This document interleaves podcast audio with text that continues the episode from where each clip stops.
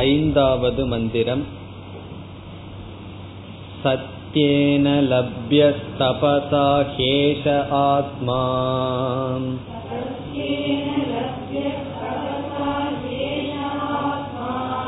सम्यक् ज्ञानेन ब्रह्मचर्येण नित्यम्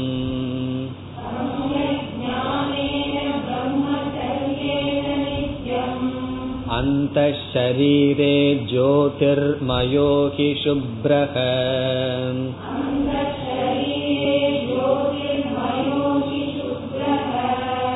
यं पश्यन्ति यतयः क्षीणदोषाः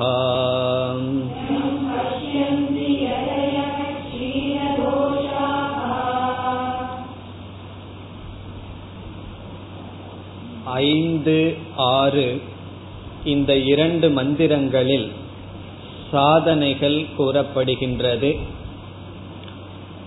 இங்கு கூறப்படுகின்ற சாதனைகள் நிவிருத்தி பிரதானம். விதவிதமான சாதனைகள் சாஸ்திரத்தில் பேசப்படுகின்றது. இங்கு ஞானத்துக்காக ஞான நிஷ்டைக்காக சாதனைகள் கூறப்படுகின்றது. மன தூய்மைக்காக சாதனைகள் தேவை என்றால் கர்ம யோகம் முதலியவை கூறப்படும். இங்கு ஞானத்தை அடைவதற்கு தகுதியை யோக்கியதையான மனதை அடைவதற்கான சாதனைகள். நான்கு சாதனைகள் ஐந்தாவது மந்திரத்தில் கூறப்பட்டது என்று சென்ற வகுப்பில் பார்த்தோம்.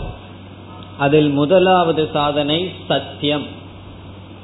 இரண்டாவது தபக. மூன்றாவது சமயக் ஞானம் நான்காவது பிரம்மச்சரியம். இப்பொழுது நாம் மந்திரத்திற்குள் செல்லலாம். சத்யேன லப்யக தபசா ஹேஷ ஆத்மா. ஏஷக ஆத்மா இந்த ஆத்மாவானது இங்கு ஆத்மா என்றால் ஆத்ம ஞானம் என்று பொருள். ஆத்மா எப்பொழுதும் அடையப்பட்டதாகத்தான் இருக்கின்றது. ஆனால் ஆத்மா அடையப்படும் என்றால் ஆத்ம ஞானம். ஆகவே ஏஷ ஆத்மா என்றால் ஆத்மாவை பற்றிய ஞானமானது. சத்தியேன லப்யக. சத்தியேன என்றால் சத்தியம் என்ற சாதனையினால் லப்யக அடையப்படுகின்றது. உண்மையை பேசுதல் என்கின்ற சாதனையினால் இந்த ஆத்மா அடையப்படுகின்றது. பிறகு தபசா. தவத்தினால் இந்த ஆத்மா அடையப்படும். இங்கு தபம் என்ற சொல்லுக்கு நாம் பார்த்த பொருள் மனதையும் இந்திரியத்தையும் ஒருமுகப்படுத்துதல் என்கின்ற தபம். மனஸ் மனசச்ச இந்திரியானாம் ஹைகிராகிரியம் பரமம் தபக. அடிக்கடி சங்கரர் சொல்வார் வேதாந்தத்துல தபஸ் என்று சொன்னால் மனதை அமைதிப்படுத்துதல் இந்திரியங்களை வெளி விஷயத்திலிருந்து நிவிருத்தி செய்தல். அதுதான் இங்கு தபஸ். பிறகு மூன்றாவது சாதனை சம்யக் ஞானேன. இங்கு சம்யக் ஞானம் என்பது சாஸ்திரத்தை கேட்டல் என்ற சாதனையை குறிக்கும். ஞான சாதனம் சிரவணம்.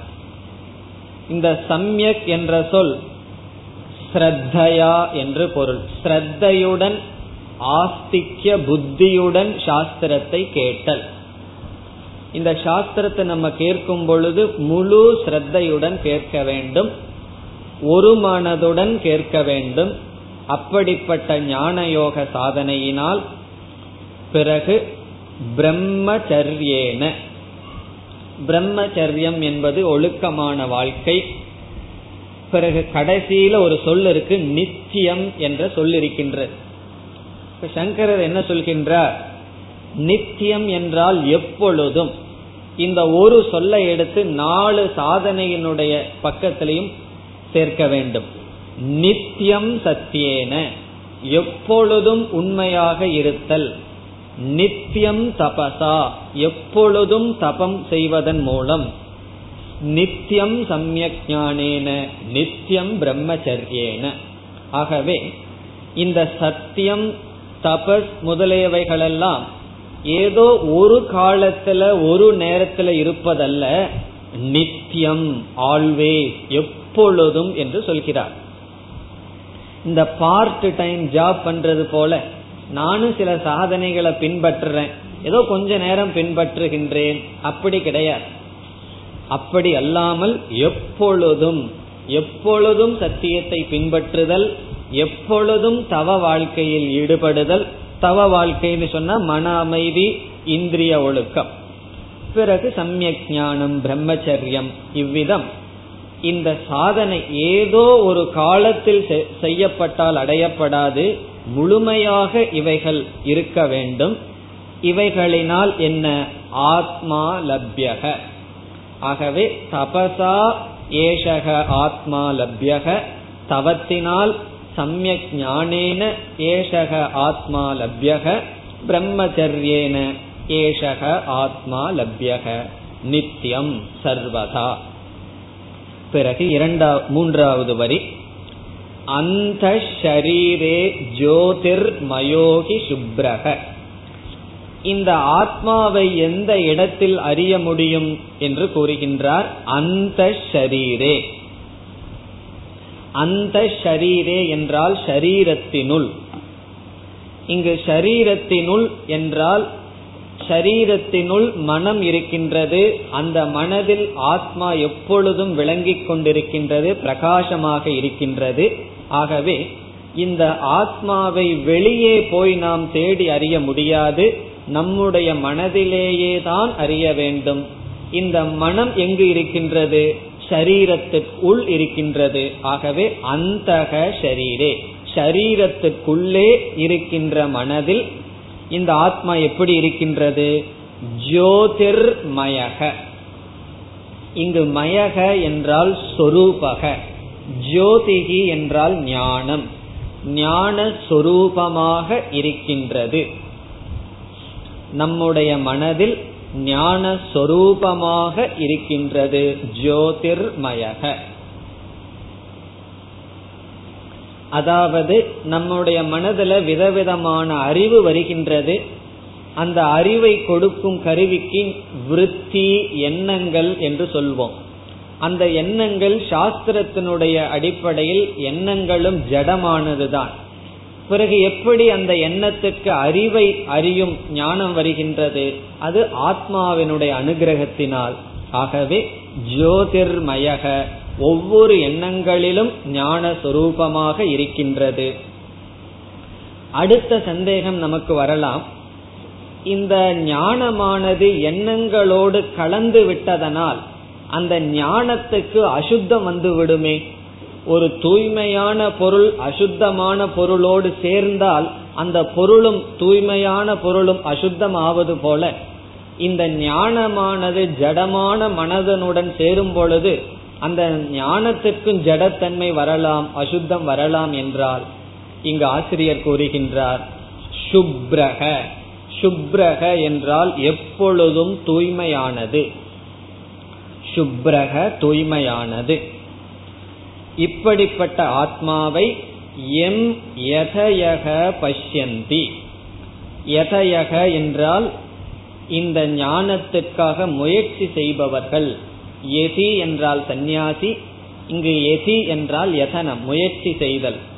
ரிஷிகள் முயற்சி செய்பவர்கள் தகுதியை அடைந்தவர்கள். அல்லது இந்த இடத்துல பொருள் சொல்ல வேண்டுமென்றால் இந்த சாதனைகளை பின்பற்றுபவர்கள். இங்கு கூறிய நான்கு சாதனைகளையும் நித்தியம் எப்பொழுதும் பின்பற்றுகின்ற எதிகள் எம் பஷ்யந்தி. இந்த ஆத்ம தத்துவத்தை அறிகிறார்கள். எம் என்றால் ஆத்ம தத்துவத்தை இந்த ஆத்மஸ்வரூபத்தை அறிகிறார்கள். எப்படி அறிகிறார்கள்? எப்படிப்பட்ட ஆத்மா? ஜோதிர்மயக சுப்ரக. இப்படிப்பட்ட ஆத்மாவை இந்த எதிகள் முயற்சி செய்பவர்கள் பஷ்யந்தி. பிறகு ஏன் அவர்கள் மட்டும் பார்க்கிறார்கள்? எல்லோர் நாளும் ஏன் இந்த ஆத்ம தத்துவம் கிரகிக்கப்படவில்லை? அந்த எதிகளுக்கு ஒரு அடைமொழி க்ஷீண தோஷாகா க்ஷீணம் என்றால் விடுபட்ட தோஷாகா என்றால் குறைகள். அவர்களுடைய அந்த கரணத்தில் இருக்கின்ற குறைகள் தீர்ந்து விட்டது நாசமடைந்து விட்டது. க்ஷீண தோஷாகா என்றால் மன தூய்மையை அடைந்தவர்கள் என்று பொருள். மனதில் இருக்கின்ற தோஷங்களை நீக்கியவர்கள். க்ஷீண தோஷாகா சந்தக. அவர்கள் ஏன் பார்க்கிறார்கள் என்பதற்கு பதிலே இங்கு இருக்கின்றது. தோஷத்தை நிவர்த்தி செய்தவர்கள். இப்ப இதிலிருந்து நாம் என்ன புரிந்து கொள்ள வேண்டும்? ஒருவர் வந்து சாஸ்திரம் படிக்கிறார். சாஸ்திரம் படிச்சுட்டு அவருக்கு ஞானம் ஏற்படவில்லை. வாழ்க்கையில நல்ல குணங்கள் வந்து அமையவில்லைன்னு சொன்னா இனி ஒருவர் அவர்களை பார்த்துட்டு என்ன முடிவு செய்கிறார்கள்? அதனால சாஸ்திரம் படிக்க வேண்டாம். காரணம் என்ன? சாஸ்திரம் படிச்சவங்களை நான் பாக்கிறேன் இப்போ நீங்க வீட்டுல போய் கோவப்பட்டீங்கன்னு வச்சுக்குவோம். உங்க வீட்டில் இருக்கிறவங்களுக்கெல்லாம் கீத உபனிஷத் மேல இங்க வராமையே வைராகியம் வந்துடும் காரணம் என்ன? படிச்சு நீங்க இப்படியே இருக்கிறீர்கள். அதனால சாஸ்திரம் ஒரு பிரயோஜனம் இல்லை என்று முடிவு செய்வார்கள் சாதாரண மனிதர்கள். நம்ம அப்படி முடிவு செய்யக்கூடாது. சாஸ்திரம் படிச்சு ஒருத்தருக்கு பிரயோஜனம் கொடுக்கலனா அந்த குறை தோஷம் சாஸ்திரத்துல இல்லை. அவர்களிடம் இருக்கின்றது. அதனாலதான் உபனிஷத்தை சொல்லுது யாருடைய அந்த கரண தோஷங்கள் க்ஷீணம் அடைகின்றதோ அவர்கள் தான் பஷ்யந்தி பார்க்கிறார்கள். ஆகவே குறைங்கிறது சாஸ்திரத்துல கிடையாது. பிரமாணத்துல குறை இல்லை. பிரமாதாவிடம் குறை. இதை அணுகுகின்ற நம்மிடம் தான் குறை இருக்கின்றது. என்ன குறை? ராகத்வேஷங்கள் அல்லது மனதை ஒருமுகப்படுத்தாதது விக்ஷேபம் இவைகளெல்லாம் குறைகள். ஆகவே க்ஷீண தோஷாக யாருடைய மனதிலிருந்து குறைகள் நீக்கப்படுகின்றதோ அவர்கள் இந்த சாஸ்திரத்தை படிப்பதன் மூலம் இந்த பரம்பொருளை ஆத்ம தத்துவத்தை பார்க்கிறார்கள்.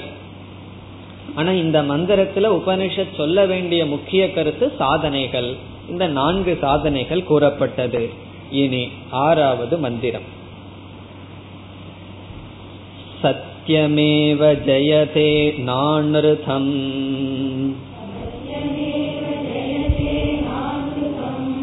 सत्येन पन्था विततो देवयानः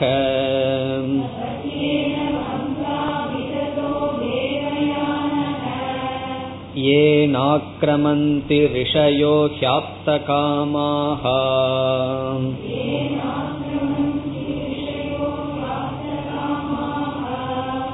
यत्र तत्सत्यस्य परमं निधानम्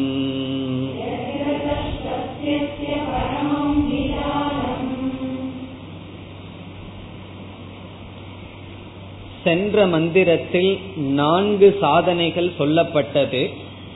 அந்த நான்கு சாதனைகளில் முதலாக கூறப்பட்டது சத்தியம். அந்த சத்தியத்தினுடைய மேன்மை இங்கு கூறப்படுகின்றது. ஆகவே இந்த மந்திரத்தின் சாரம் சத்திய மகிமா. சத்தியம் என்ற சாதனையினுடைய பெருமை மேன்மை அவசியம் தேவை. உபனிஷத்து வந்து சத்தியம்ங்கிற சாதனைக்கு முக்கியத்துவம் கொடுக்க விரும்புகின்றது இப்ப நம்ம வந்து ஒரு முக்கியமான கருத்தா இருந்தா நம்ம புஸ்தகத்துல அண்டர்லைன் பண்ணி வச்சுக்கோம் இப்போ உபனிஷத்தை அண்டர்லைன் பண்ணி காமிக்க முடியாது. அப்படி அண்டர்லைன் பண்ற மெத்தடு தான் அதை மீண்டும் சொல்லுவது. ஒருவரிடம் ஒரு கருத்தை திருப்பி முக்கியமா அவரிடம் சொல்லணும்னு இருந்தா நம்ம என்ன செய்வோம்? திரும்பி திரும்பி சொல்லுவோம். ஆகவே உபனிஷத் அதை புகழ்வதன் மூலமாக மீண்டும் சத்தியத்தை பற்றி பேசுவதன் மூலமாக சத்தியத்தினுடைய மகிமையை உபனிஷத் கூறுகின்ற. என்ன வார்த்தை முதல்ல சொல்லுது? சத்தியம் ஏவ ஜெயதே. சத்தியம் தான் சத்தியம் மட்டும் ஜெயதே வெல்கிறது. நம்ம ரூபா நோட்லையும் கூட இதைத்தான் எடுத்து வச்சிருக்கோம். வாய்மையே வெல்லும்னு வச்சிருக்கிறோமே. அது என்ன? சத்தியம் ஏவ ஜெயதே. சத்தியம்னா வாய்மை ஜெயதே என்றால் வெல்லும். இந்த வாய்மையே அப்படின்னு சொல்றது ஏவ. சத்தியம் ஏவ ஜெயதே. வாய்மையே வெல்லும். இது உபனிஷத்தினுடைய வாக்கு. சில பேர்த்துக்கு இதுலயே நம்பிக்கை வர்றதில்ல. அது எப்படி சத்தியம் ஏவ ஜெயதே?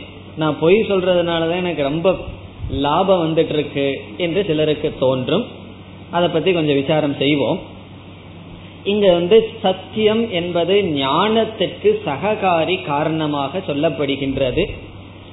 சத்தியம்ங்கிற சொல் வேதாந்தத்துல இரண்டு இடத்துல பயன்படுத்துவோம். ஒன்று பரம்பொருளினுடைய தத்துவத்தை பேசும் பொழுது சத்தியம் என்றால் மூன்று காலத்திலும் இருப்பது. மூன்று காலத்திலும் மாறாமல் இருப்பதை சத்தியம் என்று நாம் பயன்படுத்துவோம். சத் சித் ஆனந்தம்ங்கிற இடத்துல எல்லாம் சத் என்றால் என்ன? திரிகாலே அபி திஷ்டதி. மூன்று காலத்திலும் மாறாமல் எது இருக்குமோ அது சத்தியம். ஆனா இந்த இடத்துல சத்தியம் என்பது ஒரு வேல்யூ உண்மை பேசுதலை குறிக்க குறிக்கப்படுகின்றது. வியாபகாரிக சத்துவம். நம்ம விவகாரத்துல உண்மையை பேச வேண்டும்னு உபனிஷத் சொல்கின்றது. இது வந்து நம்ம குழந்தையிலிருந்து கேட்டுட்டு வந்த பாடம் தான் இருந்தாலும் உபநிஷத்தினால சொல்ல வேண்டியது இருக்கின்றது. உண்மையை உண்மையே வெல்லும் உண்மை பேசினால்தான் மோட்சத்தை அடைய முடியும். காரணம் வேதாந்தத்துல சொல்ற இனி ஒரு சத்தியம் பாரமார்த்திக சத்தியம் அப்சல்யூட் ரியாலிட்டி அதற்கு போகணும் சொன்னா வியாபகாரிக சத்தியம் அவசியம். விவகாரத்திலேயே சத்தியம் இல்லை என்றால் எப்படி பாரமார்த்திகமான சத்தியத்திற்கு செல்ல முடியும்? ஆகவே விவகாரமான சத்தியத்தை ஒரு படியாக உபனிஷத் கூறுகின்றது. இங்கு சத்தியம் ஏவ ஜெயதே சத்தியம் வெல்லும் என்று சொல்கின்றது. சத்தியம் அப்படிங்கிறது ஒரு பொருள் அல்லவே. ஒரு மனிதனாக இருந்தால் வெல்லலாம். இந்த சத்தியம் வெல்லும் என்றால் இதனுடைய பொருள் சத்தியத்தை உடையவன் வெல்வான் என்று பொருள். இப்ப சத்தியம் அப்படிங்கிறது வெற்றி தோல்விங்கிறது சத்தியத்துக்கு என்னைக்கு வராது. சத்தியத்தை உடையவனுக்கு வரும். ஆகவே சத்தியம்ங்கிற இடத்துல சத்தியவான் என்று புரிந்து கொள்ள வேண்டும். இப்ப சத்தியவான் ஜெயதே. சத்தியத்தை உடையவன் வெற்றியை அடைகின்றான். என்ன சத்தியம் அப்படிங்கறது வந்து வெற்றி தோல்வியெல்லாம் அது அடையாது. அது தனியா போய் ஏதாவது செய்யுமா? சத்தியம் எங்கிட்ட வந்துட்டு இருக்கு சத்தியத்துக்கு வெற்றின்னு சொன்னா என்ன? சத்தியத்தை பேசுபவன் வென்றால் சத்தியத்துக்கு வெற்றி. அதே போல தர்மமும் அப்படித்தான். பகவான் தர்மத்தை காக்கிறதுக்கு அவதாரம் எடுக்கிறாருன்னா அதனுடைய பொருள் என்ன? தர்மத்தை போய் பகவான் வந்து ஒரு பெட்டியில வச்சு காக்க முடியாது. தர்மத்தை பின்பற்றுபவர்களை பகவான் காப்பாற்றுவது தர்மத்தை காப்பாற்றுவது. அதர்மத்தை அழித்தால்னா அதர்மத்தை பின்பற்றுபவர்களை அழித்தால் அது அதர்மத்திற்கு அழிவு. அதே போல சத்தியம் ஏவ ஜெயதே என்றால் சத்தியத்தை பின்பற்றுபவன் தான் வாழ்க்கையில் வெற்றியை அடைகின்றான். அப்ப வாய்மையே வெல்லுங்கிறத நம்ம எப்படி புரிந்து கொள்கின்றோம்? வாய்மைப்படி வாழ்பவன் வெற்றியை அடைகின்றான். உண்மையை பேசுபவன் வெற்றியை அடைகின்றான். உபனிஷத்தை வந்து சும்மா சொன்னாலும் பரவாயில்ல ஏகன வேற போட்டிருக்கு. சத்தியத்தை பேசுபவன் தான் வெல்கின்றான். அது மட்டுமல்ல ந அனுருதம்.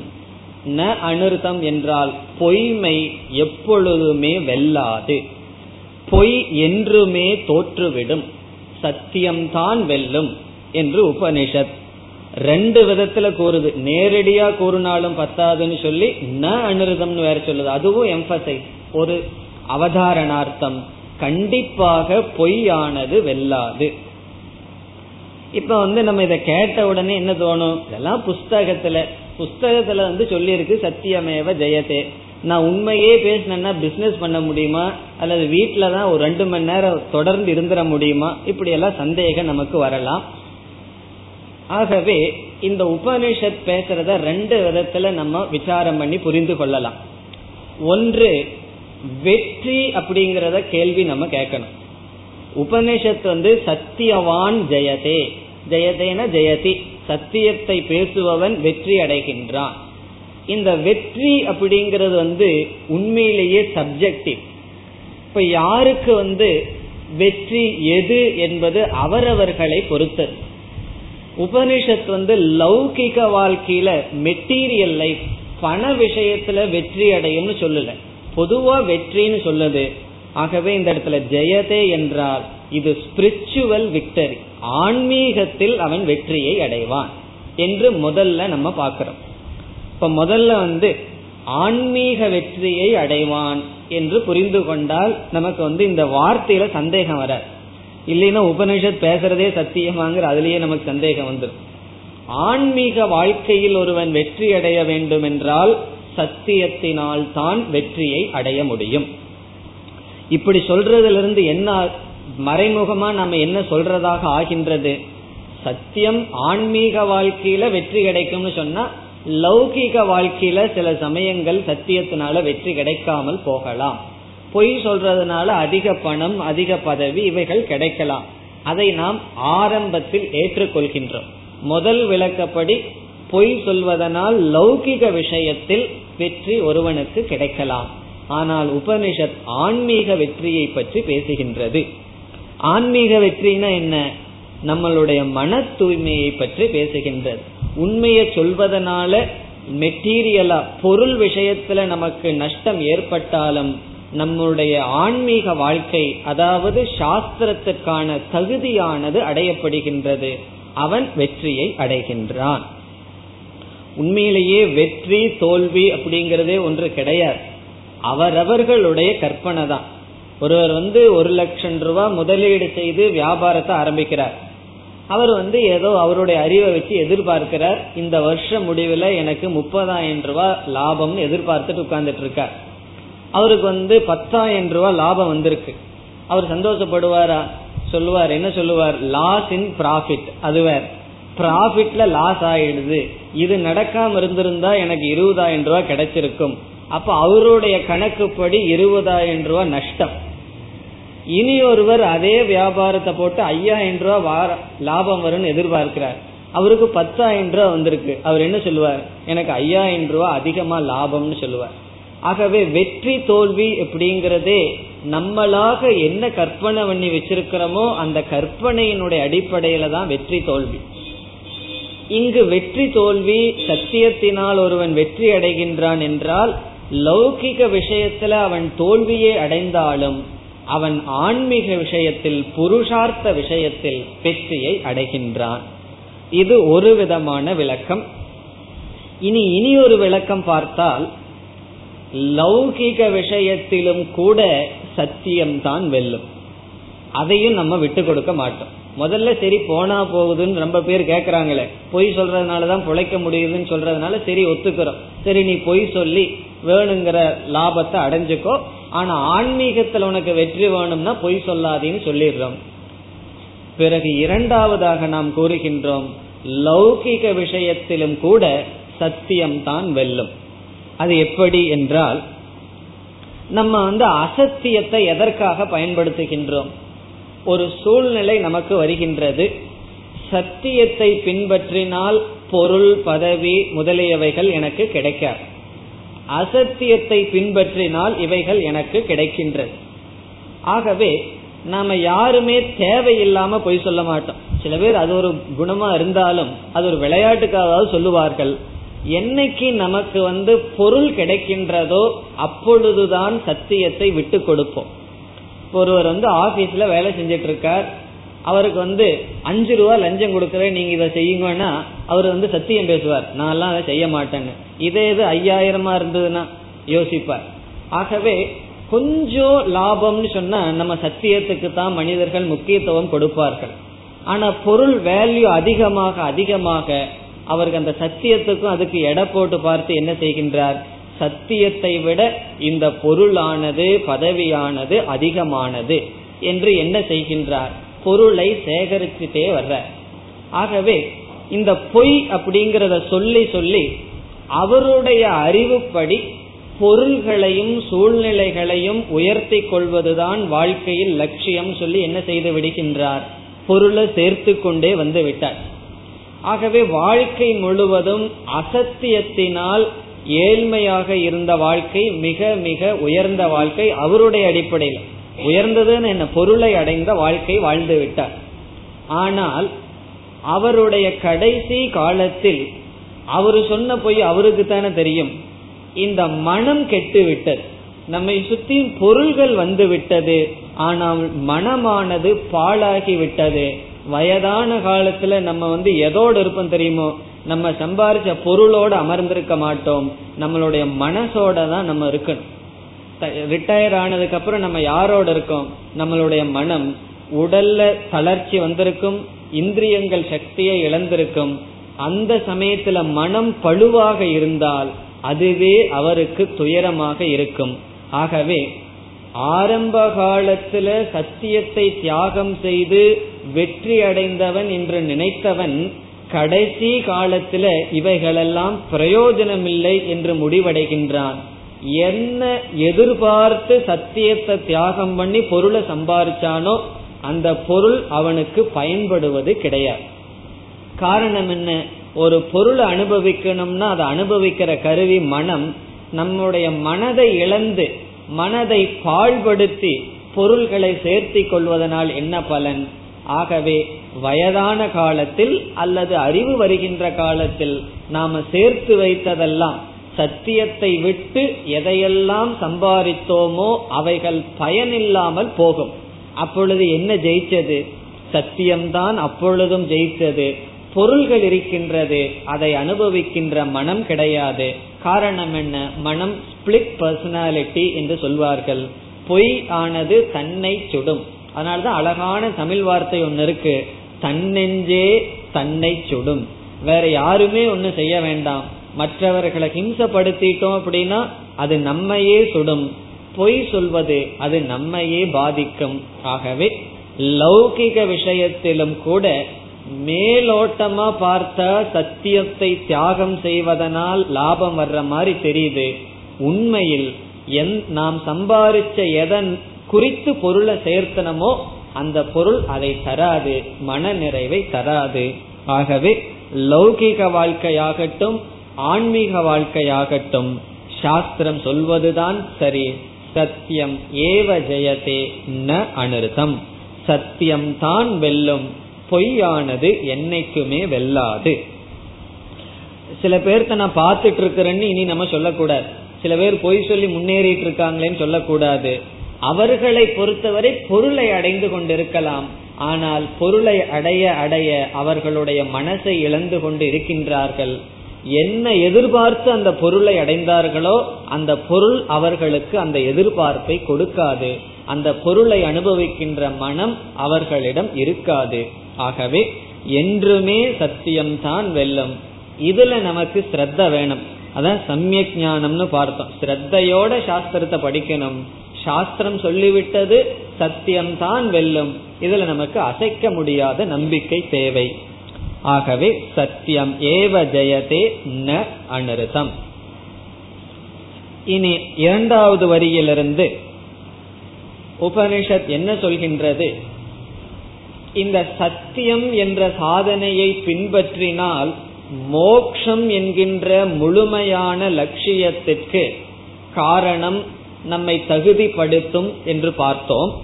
ஆனாலும் நல்ல லோகத்திற்கு செல்ல வேண்டும் என்றால் புண்ணியத்தை அடைய வேண்டும் என்றாலும் சத்தியம் தேவை என்று கூறுகின்றது. இப்ப சிலர் நேர்மையான வாழ்க்கையை இந்த உலகத்தில் வாழ்வார்கள். நம்ம ரொம்ப பேர்த்த அப்படி பார்க்கலாம். தியானம் செய்வார்கள் ஜபம் செய்வார்கள் நேர்மையாக இருப்பார்கள். நீங்கெல்லாம் இப்படி செய்கிறீர்களே கிளாஸுக்கு வாங்கன்னு சொன்னா வரமாட்டார்கள்.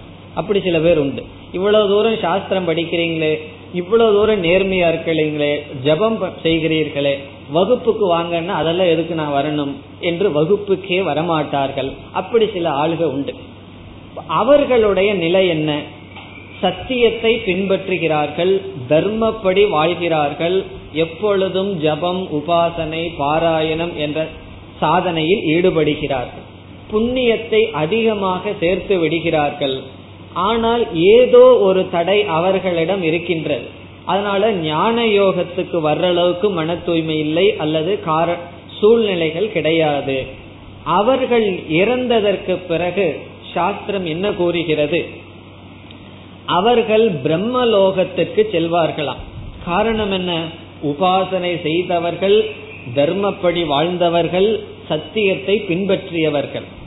அந்த பிரம்மலோகத்தில் சென்று அங்கு ஒரு கால் அவர்களுக்கு வைராகியம் வந்தால் அங்கேயே ஞானத்தை அடைந்து மோட்சத்தை அடைவார்கள். இதற்கு நம்ம என்ன முக்தின்னு பார்த்துள்ளோம்? கிரம முக்தி அப்படின்னு படிச்சிருக்கோம். கிரம முக்தி என்றால் பிரம்மலோகத்துக்கு சென்று மீண்டும் திரும்பி வரா சொல்ல முடியாது. அங்க இருக்கிற பொருள் மீது வைராகியம் வேணும். ஆகவே எப்படியும் நம்மைய சுத்தி இருக்கிற பொருளை வைராகியத்தை அடைஞ்சுதான் மோட்சத்தை அடைய முடியும். அந்த வைராகியத்தை இங்கேயே அடையலாம். இங்க அடைய முடியலினாலும் பிரம்மலோகத்துல போய் வைராகியத்தை அடையணும். இந்த வேதாந்தத்துல ரொம்ப கஷ்டமானது இந்த வைராகியம் தான் எல்லாம் வந்துருது வைராகியம் தான் வரமாட்டேங்குதுன்னு ரொம்ப பேர் சொல்கிறார் அது உண்மைதான். அது ஒண்ணுதான் வர்றதுக்கு ரொம்ப கஷ்டமா இருக்கு. ஆகவே அது இங்கேயோ பிரம்மலோகத்திலேயோ வரணும். அப்படி வைராகியம் வந்தால் கிரம முக்தி அடைவார்கள். இங்கு உபனிஷத் என்ன சொல்லுதுன்னா அந்த பிரம்மலோகத்தினுடைய பாதையே சத்தியத்தினால் தான் இருக்கின்றது.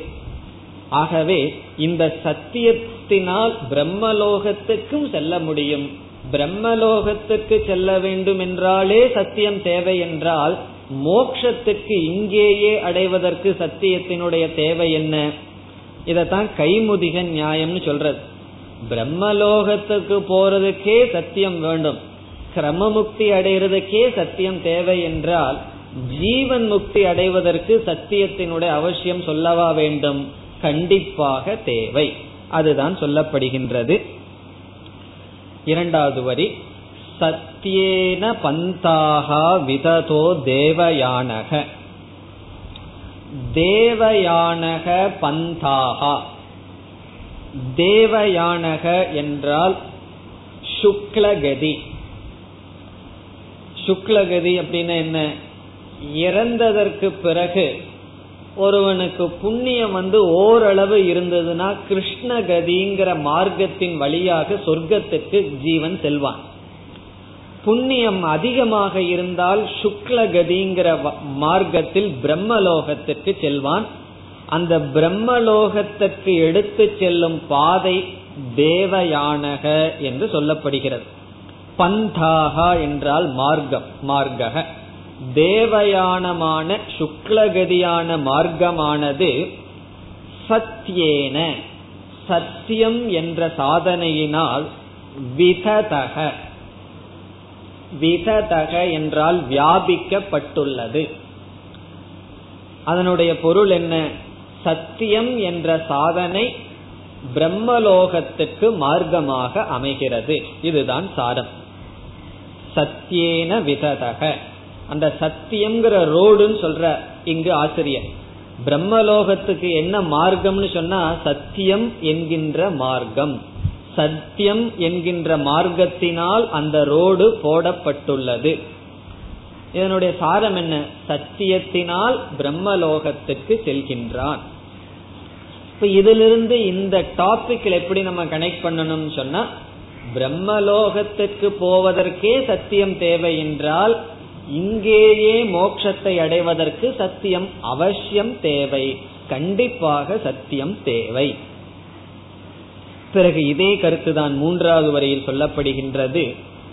ஏன ஆக்கிரமந்தி ரிஷயக.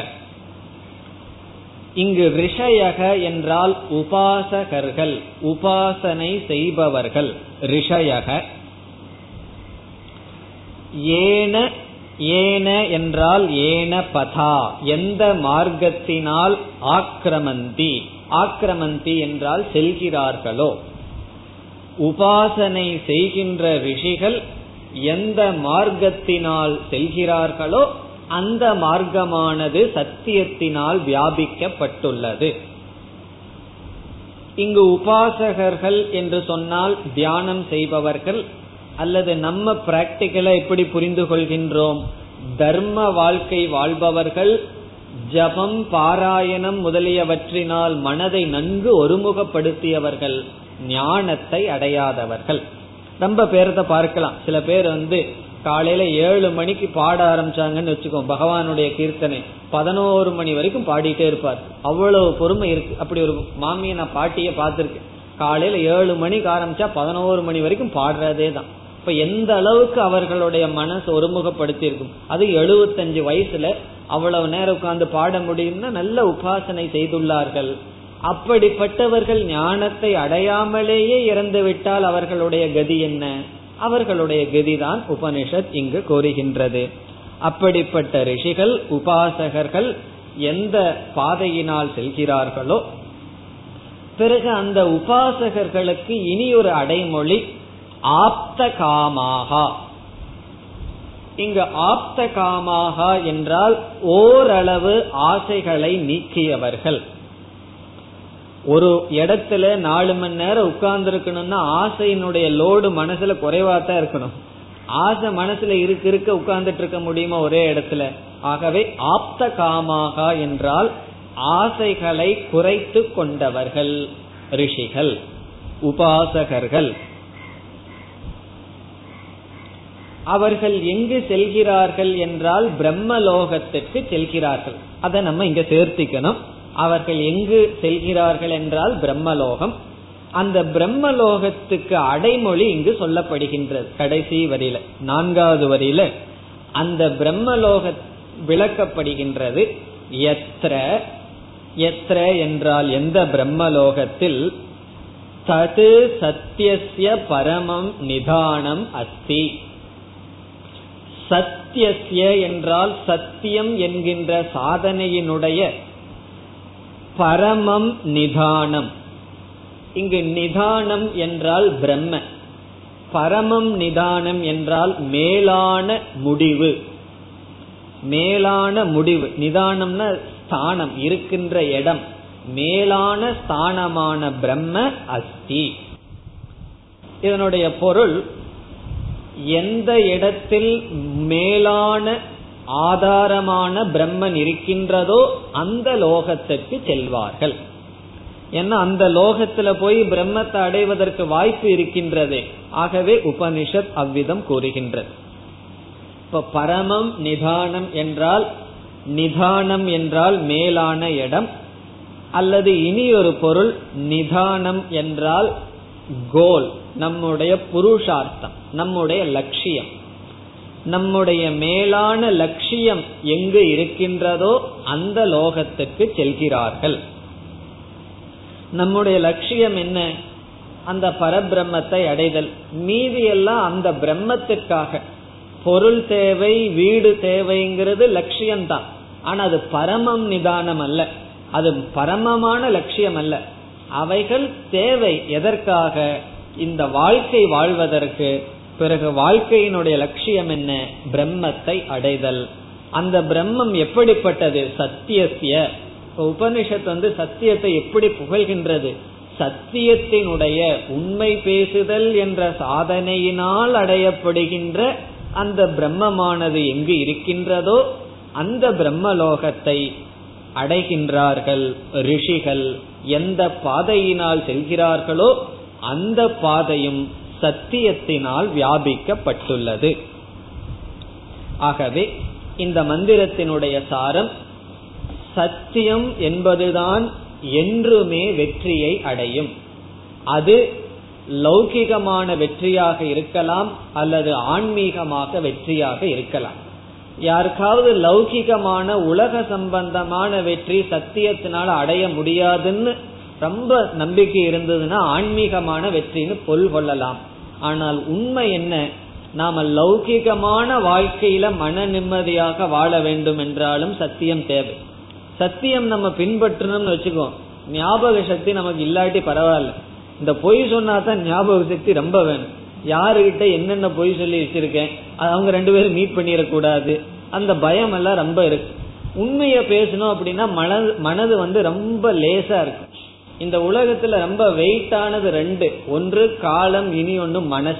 நம்ம மனசை நம்ம தாங்கிக்கணும். அதுக்கு சக்தி வேணும்னா அந்த மனசை வெயிட் பண்ணணும். வெயிட்லெஸ்ஸா பண்ணணும். அது என்னன்னு சொன்னா உண்மை பேசுறது தான் நம்ம நேர்மையா இருந்துட்டோம்னா யாரை கண்டு பயம் கொள்ள வேண்டிய அவசியம் இல்லை. மனது நன்கு இருக்கும். ஆகவே கெட்ட மனசை வச்சுட்டு எல்லா பொருள்களையும் நம்மளை சுத்தி நல்லா வச்சிருந்ததுன்னா அதனால என்ன பயன்? அதுக்கு ஒரு உதாரணம் கூறுவதுண்டு. ஒரு சின்ன கற்பனை. அதாவது பகவான் வந்து நம்ம முன்னாடி தோன்றுகின்றார். தோன்றி வந்து பகவான் சொல்ற நான் வந்து உனக்கு ஏதோ ரெண்டு தர்றேன். ஒன்று உனக்கு தேவையான எல்லா பணம். இப்ப மெட்ராஸ்ல நமக்கு என்னென்ன வீடு வேணுமோ அதெல்லாம் உனக்கு தர்றேன். விதவிதமான பணியாட்கள் விதவிதமான கார் லாரி பஸ் எல்லாம் உனக்கு தந்துடுறேன். இது ஒன்று. பிறகு இனி ஒன்று ஒரே ஒரு குடிசை தான் தருவேன். ரெண்ட பகவான் வைக்கிறார். பணியாட்கள் பொருள் வீடு என்னென்னலாம் நீங்க கற்பனை பண்றீங்களோ அதெல்லாம். அவ்வளவு ஐஸ்வர்யம். இனி ஒரு பக்கம் ஒரு குடிசை. இனி ஒரு கண்டிஷன் பகவான் போடுறார். நான் உனக்கு ஐஸ்வர்யத்தை தரும்போது அனாரோக்கியமான உடம்ப தந்துடுவேன் நோய்வாய்ப்பட்ட உடம்பு. அதோட தான் இவைகள். ஒரு குடிசை தரும்போது ஆரோக்கியமான உடல். நீ இதுல எது சூஸ் பண்ணுவேன்னு பகவான் கேட்கிறார். ஆரோக்கியமான உடலுடன் ஒரு குடிசை. நோய்வாய்ப்பட்ட உடலுடன் எல்லா விதமான மாளிகையும் தர்ற. இப்ப நம்ம எதை சூஸ் பண்ணுவோம்? நோய்வாய்ப்பட்டு உடம்பு இருந்தாலும் பரவாயில்ல. சில பேருக்கு அப்படி ஒரு எண்ணம். போகும்போது கொஞ்சம் ரொம்ப ஒரு பணக்காரனா போகணும்னு சொல்லி அதனால என்ன பிரயோஜனம்? உடம்புல எல்லா நோயும் இருக்கு. ஆக என்ன உனக்கு எல்லா ஐஸ்வர்யம்னா அதையெல்லாம் சாப்பிட முடியுமா என்ன? ஆகவே நம்ம எதை தேர்ந்தெடுப்போம்? ஆரோக்கியத்தை தான் தேர்ந்தெடுப்போம். இப்ப இதிலிருந்து இந்த உலகத்தில் இருக்கிற எல்லா மெட்டீரியலை விட நம்மளுடைய ஆரோக்கியம் எவ்வளவு வேல்யூவானது? பணத்தை காட்டிலும் பொருளை காட்டிலும் வீட்டை காட்டிலும் ஆரோக்கியம் வேல்யூ. இனி அடுத்த கற்பனைக்கு போவோம். பகவான் சொல்ற உனக்கு நல்ல ஆரோக்கியமான உடலை கொடுத்துட்றேன் அனாரோக்கியமான மனசை கொடுக்கறேன். அல்லது உனக்கு ஆரோக்கியமான மனசை கொடுத்து நோய்வாய்ப்பட்ட உடம்ப கொடுத்துட்றேன் நம்ம எதை தேர்ந்தெடுப்போம்? அதாவது நல்ல மனசு நோய்வாய்ப்பட்ட உடல். நல்ல உடல் நோய்வாய்ப்பட்ட மனசு. இதை நம்ம எதை தேர்ந்தெடுப்போம்? மனச நல்ல மனசை தான் தேர்ந்தெடுக்கணும். உடல்ல சில நோய்கள் இருந்தாலும் நல்ல மனசு இருந்ததுன்னா அதை ஏற்றுக்கொள்ளும். உடல்ல குறை இருந்தாலும் மனசு ஏற்றுக்கொண்டால் அது குறை இல்லை. ஆகவே வாழ்க்கையில உடலை விட முக்கியமானது என்ன? நம்ம ஆரோக்கியத்தை விட முக்கியமானது என்ன? மனசுதான் ஆகவே மனசினுடைய ஆரோக்கியம் தான் உண்மையான ஆரோக்கியம். நம்ம உடல்லையே சில குறைகள் இருந்ததுன்னு வச்சுக்குவோம். அது மனசு ஆரோக்கியமா இருந்ததுன்னா அந்த குறைகள் நமக்கு ஏற்றுக்கொள்வோம். இந்த மனதினுடைய ஆரோக்கியம் எதனால வரும்? உபனிஷத் சொல்லுது சத்தியம். இந்த சத்தியத்தினாலதான் மனதுக்கு ஆரோக்கியம் வரும். ஆகவே ஆரோக்கியமான மனதை வச்சு நம்ம வாழணும்னு சொன்னா இந்த ஆரோக்கியமான மனம் லௌகிக வாழ்க்கைக்கும் சரி ஆன்மீக வாழ்க்கைக்கும் சரி ஆரோக்கியமான மனம் காரணம். அந்த மனதை எது கொடுக்கும்? உபனிஷத்தினுடைய வாக்கியப்படி சத்தியம். சத்தியம்ங்கிறதுல நம்ம எல்லாத்தையும் சேர்த்திக்கணும். தர்ம வாழ்க்கை. இந்த சத்தியத்தினால் தான் ஒருவன் வெற்றியை அடைகின்றான். இப்ப நம்ம என்ன கொள்கை எடுத்துக்கிறோம்? அது லௌகிகமான வெற்றியா இருந்தாலும் சரி ஆன்மீகமான வெற்றியாக இருந்தாலும் சரி சத்தியத்தினால் தான் ஒருவன் வெற்றியை அடைவான் இனி ஏழாவது மந்திரம் बृहश्च तद्दिव्यमचिन्त्यरूपम् सूक्ष्माश्च तत्सूक्ष्मतरं विभाति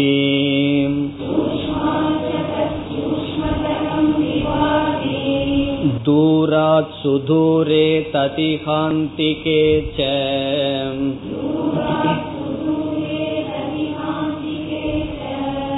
पश्यत्स्विहैव निहितं गुहायाम्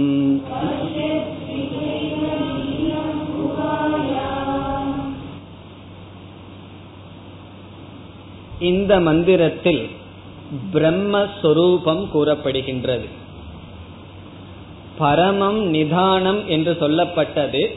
அந்த பரமம் நிதானம் கிம் சொரூபம் அந்த பரம்பொருள் பிரம்மன் இருக்கின்ற லோகம் பிரம்மன் அடையப்படுகின்ற லோகம் என்று சொல்லப்பட்டது. அந்த பிரம்மத்தினுடைய சொரூபம் என்ன என்று உபனிஷத் கூறுகின்றது. முதல் சொரூபம் பிருகத் ச பிருகத் ச. பிருகத் என்றால் சர்வதக வியாபி. எல்லா இடத்திலும் வியாபித்து இருக்கின்ற சொரூபம். பூர்ணமானது என்று பொருள். பிருகத் என்றால் பூர்ண சொரூபம். நிறைவானது. எது? அந்த பிரம்மஸ்வரூபம். தது பிருகத் அந்த பிரம்மஸ்வரூபம் இன்பினிட் பூர்ணஸ்வரூபம் அடுத்த சொல் திவ்யம். திவ்யம் என்ற சொல்லுக்கு இரண்டு பொருள். ஸ்வயம் பிரபம். தானாகவே பிரகாசிக்கின்ற சொரூபம். ஸ்வயம் ஜோதிகி திவ்யம். இனி ஒரு பொருள். அனிந்திரிய கோச்சரம். இந்திரியங்களினால் அறியப்படாதது. திவ்யம் இந்திரியத்தினால் அறியப்படாதது. சில சமயம் நம்ம சொல்வதுண்டு அது ரொம்ப திவ்யமானது அப்படின்னு என்ன மேலானது சாதாரணமா பார்க்க முடியாதுன்னு அர்த்தம். இப்ப பகவான் வந்து என்னுடைய விஸ்வரூபம் திவ்யமானது மிகவும் மேலானதுன்னு சொல்லும் போது என்ன சொன்னார்? உன்னுடைய சாதாரண கண்ணுனால பார்க்க முடியாதுன்னு சொன்னார். ஆகவே திவ்யம் என்பதற்கு நம்முடைய இந்திரியங்களினால் அறியப்பட முடியாதது என்றும் பிறகு ஞான சொரூபம் சுயமாக ஒளிர்கின்ற சொரூபம் என்றும் பொருள். ஆகவே அடுத்த சொல் அச்சிந்திய ரூபம். அச்சிந்திய ரூபம் என்றால் மனதினால் அறிய முடியாதது. அதனுடைய பொருள் தர்க்க அகம்யம். தர்க்கத்தினால் அறிய முடியாது. அல்லது அனுமான அகம்யம். அனுமானம் செய்து அறிய முடியாது. அனுமானம் என்றால் யூகம். மனதுல வந்து யுக்தியினால் யூகம் செய்து இதை அறிந்து கொள்ள முடியாது. இந்த சயின்ஸ் எல்லாம் என்ன செய்கின்றது? அனுமானத்தினால் தான் பொருள்களை அறிகின்றது. ஒரு எலும்பை எடுத்து வச்சுட்டு இது எவ்வளவு வருஷத்துக்கு முன்னாடி இருந்ததுன்னு எல்லாம் ஆராய்ச்சி பண்ணி காலத்தை எல்லாம் நிச்சயம் செய்வார்கள். அப்படி ஒரு மனதினாலேயே வெறும் மனதினால் தர்க்கத்தினால் இதை அறிய முடியாது. அதுக்கெல்லாம் காரணம் என்ன? அது அச்சிந்திய ரூபமாகவும் திவ்யமாகவும் இருப்பதற்கு என்ன காரணம்? இரண்டாவது வரி சூக்மாச்ச தத் சூக்மதரம் சூக்மமானதை காட்டிலும் சூக்மமாக இருக்கின்றது. சூக்மாச்ச தத் சூக்மதரம் சூக்ம தரம் என்றால் சூக்மத்தை காட்டிலும் சூக்மம் சூக்மாத் என்றால் சூக்மத்தை காட்டிலும் மிக மிக நுண்ணிய தத்துவத்தை காட்டிலும் நுண்ணியதாக இருக்கின்றது. உடனே நம்ம என்ன நினைக்க கூடாது ரொம்ப சின்னதா இருக்குதுன்னு நினைக்க கூடாது அதனுடைய தத்துவம் சூக்மம் அதை புரிந்து கொள்வது சூக்மம் சில பேர் பஞ்சீகரணத்தை பத்தி பேசினாவே கிளாஸ் ரொம்ப சூக்மமா இருக்குதுன்னு சொல்லுவார்கள். அது ஒரு நாலு நாலா பிரிகிறது ஆறா பிரிகிறதுன்னு சொன்னா. இது வந்து ரொம்ப சூக்மமானது என்று பொருள். சூக்மமான தத்துவத்தை உடையது. காரணம் என்னன்னு சொன்னா நம்ம வந்து வெளியே ரெண்டு இருக்கு அதை பிரிக்கிறது கஷ்டம். அதாவது அரிசி இருக்கு அதுல வந்து கல் வந்து கலந்துருக்கு.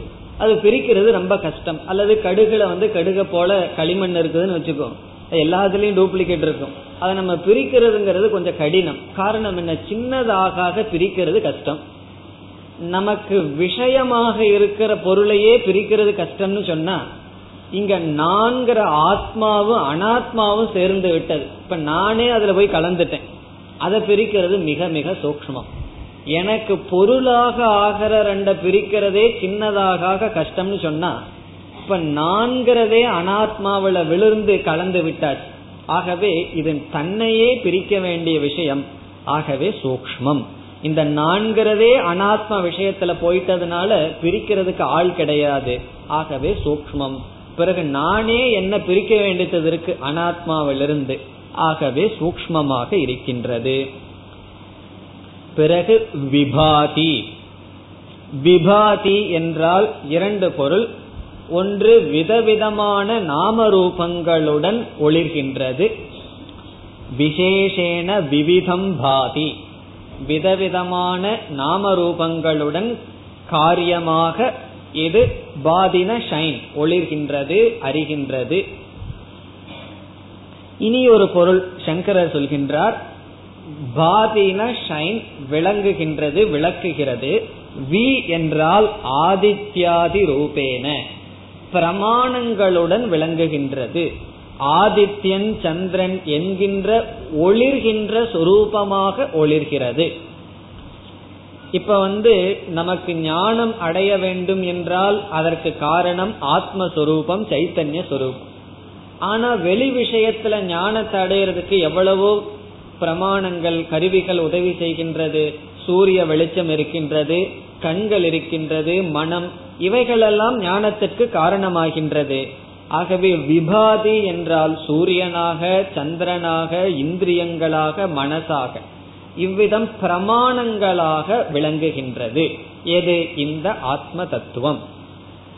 இந்த ஆத்ம தத்துவம் தான் மற்ற பொருளுக்கு பிரமாணம் என்கின்ற தன்மையை கொடுக்கின்றது. விபாதி. பிறகு இந்த ஆத்மா எங்கு இருக்குன்னு சொல்ற? இவ்வளவு தூரம் சொல்லிட்டு வர்றீங்களே எனக்கு ரொம்ப பக்கத்தில் இருக்கிற மாதிரி தெரியலையே. இந்த ஆத்மா வந்து விபாதி சூக்மமா இருக்கு திவ்யமா இருக்குன்னா நான் பார்க்கவில்லையேன்னு சொன்னா உபனிஷத்தை ஏற்றுக்கொள்கின்றது. அது ரொம்ப தூரத்துல தான் இருக்குன்னு சொல்லுது. தூரா சுதூரே. அது தூரத்தை காட்டிலும் தூரமாக இருக்கின்றது. நீங்க வந்து எந்த பொருள் அல்லது எந்த இடம் ரொம்ப தூரம்னு நினைக்கிறீங்களோ அதை காட்டிலும் தூரமாக இருக்கின்றது. இது ரொம்ப முரண்பாடா இருக்கே. ரொம்ப தூரத்தில் இருக்குன்னா இந்த இடத்துல யாருக்குன்னு சங்கரர் சொல்றாரு அக்ஞசிய அஜானிகளுக்கு தூரத்தை காட்டிலும் தூரமாக இருக்கின்றது. அறியாமையில் இருப்பவர்களுக்கு தூரத்தை காட்டிலும் தூரமாக இருக்கின்றது. பிறகு ஞானிகளுக்கு அது எப்படி இருக்குதுன்னு சொல்றார் தது இக அந்திகேச்ச. அந்திகே என்றால் மிக மிக சமீபம். அந்த தத்துவம் இங்கேயே இப்பொழுதேயே மிக மிக சமீபமாக இருக்கின்றது. அப்போ முரண்படும் விதத்தில் உபனிஷத் உபதேசத்தை செய்கின்றது. தூரத்தை காட்டிலும் தூரமாக இருக்கின்றது. அதாவது மிக தூரத்தில் இருக்க ஆத்மா. அதே சமயத்துல சமீபத்தில் இருக்கான். இதனுடைய பொருள் என்ன? ஆத்மா தூரத்திலையும் இல்ல சமீபத்திலையும் இல்லை. அதுதான் இதனுடைய பொருள். இப்ப நம்ம உதாரணத்துல பார்த்தா புரிஞ்சிடும் பத்து பேர் ஆத்த கடந்ததற்கு பிறகு அவன் எண்ணி பார்த்துட்டு தன்னை விட்டுட்டு ஒன்பது பேர்னு சொன்னான். இந்த பத்தாவது ஆள் வந்து நம்ம என்ன சொல்ல அவன் தேட ஆரம்பிச்சிட்டான்னு வச்சுக்குவோம். எங்க பத்தாவது ஆளை தேட ஆரம்பிக்கிறான். தேட ஆரம்பிக்கும் போது அவனிடம் நம்ம சொல்லலாம் அந்த பத்தாவது ஆள் வந்து ரொம்ப தூரத்தில் இருக்கார். நீ எவ்வளவு தூரம் ஆத்துல போனாலும் அவளை கண்டுபிடிக்க முடியாது. தூரா சுதூரே. ஏன்னா அவன் தேடிட்டு இருக்கிற வரைக்கும் அது தூரத்துல தான் இருக்கும். அவனுக்கு ஞானம் வந்ததற்கு பிறகு பத்தாவது ஆளுக்கு அவனுக்கு எவ்வளவு டிஸ்டன்ஸ் அவனாகவே இருக்கான் ஆகவே அந்திக்கே மிக மிக சமீபம். ஆகவே அந்த பத்தாவது மனிதன் தூரமா இருக்காங்கிறது எதுவரை? இவன் தேடிட்டு இருக்கிற வரை.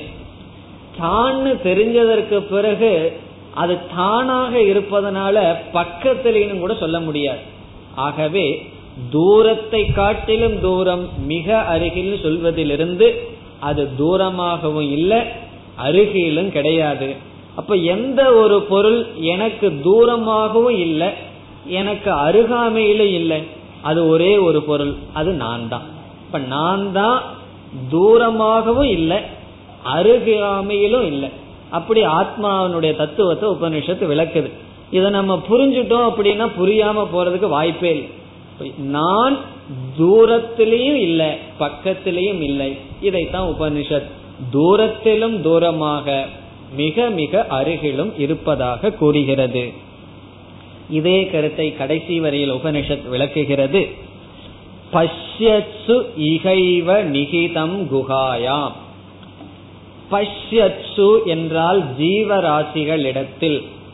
பஷ்யத்சு என்றால் ஜீவராசிகளிடத்தில். ஜீவர்களிடத்தில் இக ஏவ. இந்த ஷரீரத்திலேயே இங்கேயே குகாயாம் நிகிதம். இங்கு குஹா என்றால் புத்தி. நம்ம பல முறை பார்த்திருக்கோம். குஹாங்கிற சொல்ல சாஸ்திரம் புத்திக்கு உதாரணமாக சொல்லும். நிகிதம் என்றால் வெளிப்படுகின்றது. இங்கேயே ஜீவராசிகளினுடைய சரீரத்தில் இருக்கின்ற புத்தியில் இந்த ஆத்மாவானது அறியப்படுகின்றது. எப்படி அறியப்படுகின்றது? புத்தியில் உள்ள ஞானஸ்வரூபமாக திவ்யமாக அச்சிந்தியமாக பிருகத் சுரூபமாக அறியப்பட வேண்டும். பஷ்யத்சு என்றால் ஜீவராசிகளினுடைய புத்தியில் இந்த ஆத்மா குகையில் அறியப்பட வேண்டும். ஆகவே இந்த மந்திரத்தினுடைய சாரம் ஆத்ம தத்துவம் என்பது ஒருவனுடைய சொரூபமாக இருக்கின்றது. ஒருவன் நான் என்ற சொல்லினுடைய உண்மையான அர்த்தமாக இருக்கின்றது லட்சியார்த்தமாக இருக்கின்றது. இந்த அப்படிப்பட்ட ஆத்மா பிருகத். அப்ப பிருகத்னு சொல்லி திவ்யம்னு சொல்லி பிறகு ஆத்மாவாக இருக்கின்றதுன்னு உபனிஷத் சொல்லும் பொழுது உபனிஷத் என்ன செய்து விட்டது? ஜீவ பிரம்ம அல்லது ஜீவ ஈஸ்வர ஐக்கியத்தை காட்டுகின்றது. இப்படி பிருகத் எல்லா இடத்திலும் வியாபித்து இருக்கின்ற ஆத்மா சரீரத்தினுடைய புத்தியில் அறியப்படுகின்றது. புத்தியில இருக்குதுன்னு நம்ம சொல்லிட்டா தப்பு. புத்தியில் அறியப்படுகின்றது. அறியப்படுகின்றது யாரால்? நம்ம முன் ஸ்லோகத்தை செதிக்கணும். சத்தியேன சத்தியவான். சத்தியத்தை உடையவர்களினால் தகுதியை ஏற்படுத்தி கொண்டவர்களினால். இப்படிப்பட்ட ஆத்ம தத்துவமானது அறியப்படுகின்றது அதுதான் சாரம் மேலும் அடுத்த வகுப்பில் பார்ப்போம் ॐ पूर्णमधपूर्णमिधं पूर्णात्पूर्णमुदच्छते पूर्णस्य पूर्णमादाय पूर्णमेवावशिष्यते ॐ शान्ति शान्ति शान्तिः